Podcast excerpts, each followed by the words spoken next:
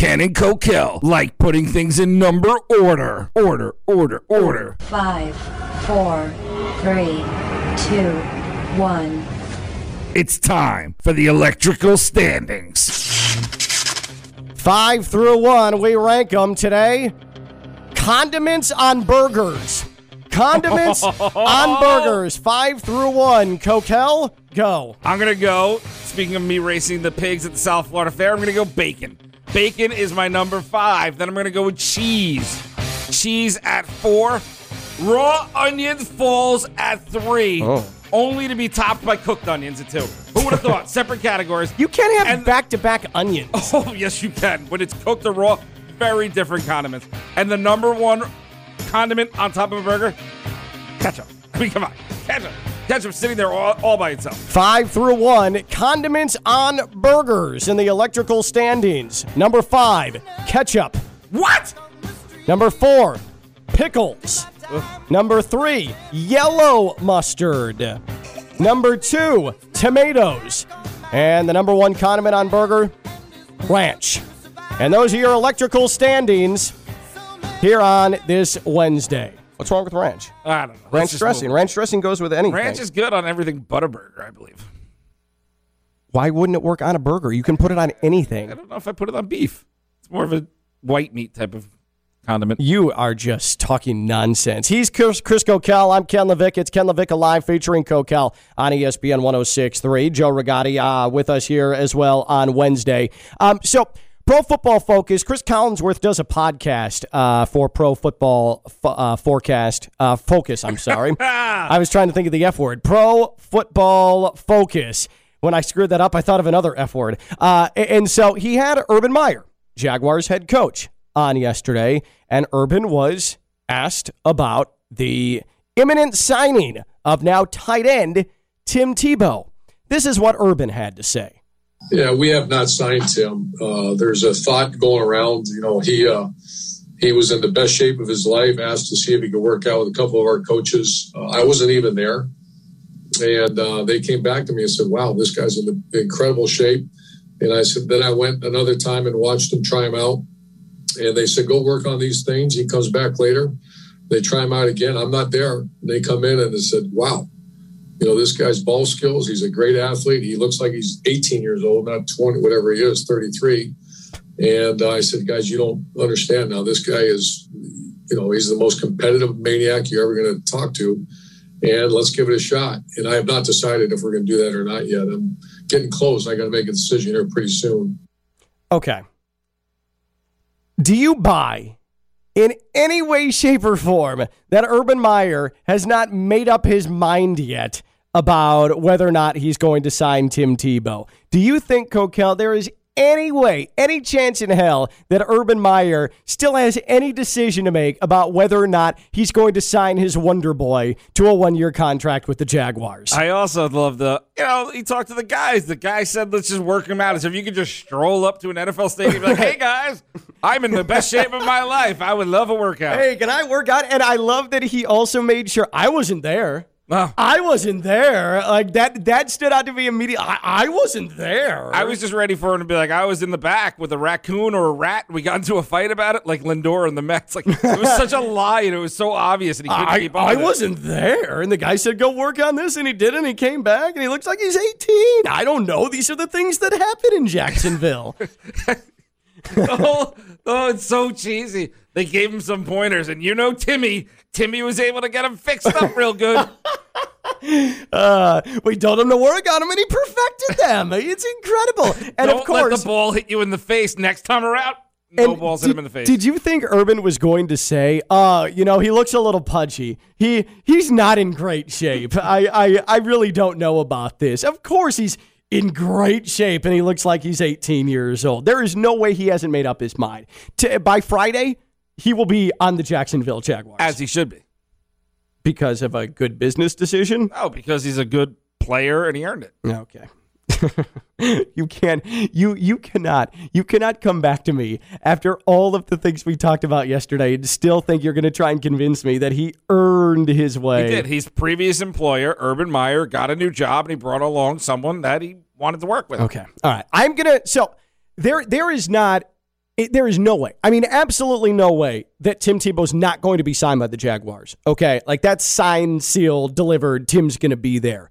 If the small chance, the small chance, the just the modicum chance that Urban Meyer decides not to sign Tim Tebow, and boy, would that be stunning. I mean, absolutely shocking because I think that not only do they sign him, he absolutely finds his way onto the week one roster, the Team active captain. roster. Team He might have the C on his chest uh, week one when the Jaguars play who, Coquel? Who are they playing in week the one? Jags. the Jags are playing the Texans. Oh, that's right. Yes, I, I remember you saying that. Should we get into the quarterback debate? No, we, that- we don't have to do that. Um, I, I'm sorry I even brought it up. But uh, I think Team Tebow is going to be on the team. But in the, the small chance that he does not make the Jaguars, or not doesn't sign with the Jaguars, I will, on this show, recite dramatically and with passion Tim Tebow's post game speech, his famous post game speech after they lost to Ole Miss, and his famous halftime speech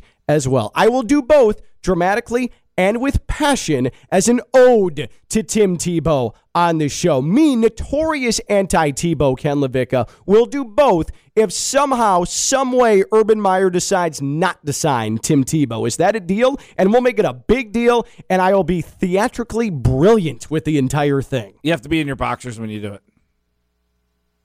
No, that's Weird. Not what we're doing here. No, no, I, I don't know why we request? would. I mean, we could do that, but man, that it. Really came out of nowhere. I don't even know how that. shape. I thought about Tebow running through the rain. Oh, you can run through the rain. No, we're not. Am I going the wrong direction in all this? Yeah, you. What what is happening here? What are you doing? I mean, I was gonna say maybe I'd smear some red paint on my face, like uh, d- d- him at Florida State. Yeah, that makes more sense. yeah, yeah. Then I don't. I don't know when. When did he run in the rain? He- Oh, with the Jets. Oh, glad you looked at our show tweet. It was the uh, on our show tweet. But whatever. He jogged through the rain. He took his shirt off and decided to slowly. He did it like Baywatch style too. He All right, slowly fine. jogged You know what I'll rain. do? I will recreate that. I'll recreate that on a day that it it rains. And if it doesn't rain, I get to throw water at you. All right. All right, fine. Fine. I will I will recreate Tim Tebow's famous run through the rain Everyone knows about. it. and give his halftime and post-game speech. Okay? If the Jaguar that's how confident I am that Urban Meyer's just playing wrestling heel with that. Like he's trying to play with our emotions. He's trying to toy with us because he knows. He's he show- knows the perception He's of it. showing his locker room that Tebow has to earn his spot. That's what he's showing. you're you're exactly right. That's exactly what he's Which he doing. already earned it, so it doesn't and matter. Tim Tebow unquestionably is going to be on the Jacksonville Jaguars. Listen, I respect Evan Cohen more than I respect you, and I listened to his show yesterday, five to six, and Tim Tebow earned his job. You didn't. Yeah, I, I I was apparently a big topic of uh, of conversation. Me being compared to Tim Tebow uh, uh, about being given opportunities, and but but this speaking of Evan, um, he responded to my my point yesterday that Tim Tebow isn't getting an opportunity. He is exhibiting privilege by getting a shot with the Jaguars. And there's nothing special about anybody assisting in Tim Tebow's adult fantasy sports camp dreams, okay? But Evan, How dare you? Evan tweeted the following. Oh, my little friend Ken LaVicka, you know, the hardworking former production director, former salesperson, and former update anchor who now hosts a show on ESPN West Palm at noon. Ken's upset Tebow's getting another opportunity because of hard work. Okay. Hmm. Hmm. Getting in shape, staying in shape is not like the hardest work, but point taken. Point taken. I understand it. But then I made the comment to Evan. I replied back, no, no, no, no, no, no. There's nothing about me and my radio career equivalent to being a 46% passer in an entire season. That's when Evan replied with, Wait, am I making the argument that you're sub 46% or above 46% from a radio standpoint? Listen up, Evan. Listen up, Evan, because I have a message to send to you. Would the radio equivalent of a 46, a mere 46% passer do things on air like this? Good afternoon. I'm college basketball. All right, that's not a good example. That was that was a poor example. Hey, hey, Evan, would a guy with the radio equivalent of a 46% passer say things like this? But you said it's looking unlikely. It's unlikely. You said play back the three o'clock update. It's looking. It's unlikely baseball will have a season. And it's not unlikely. It's just less likely than it was from 100%. I'm sorry I misspoke in your mind. Do you want to hear the update? Okay, let's kill the actual. Let's kill it. Yes. Here's. Let's sit back and listen. Okay, go ahead, go ahead, Brian. It was three and a half months ago when spring training was in full swing in West Palm Beach, Jupiter, and in Port St. Lucie. Now it looks as if there is not going to be a 2020 Major League Baseball season. Stop.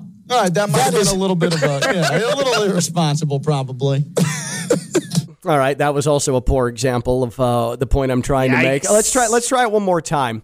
Hey, hey, Evan.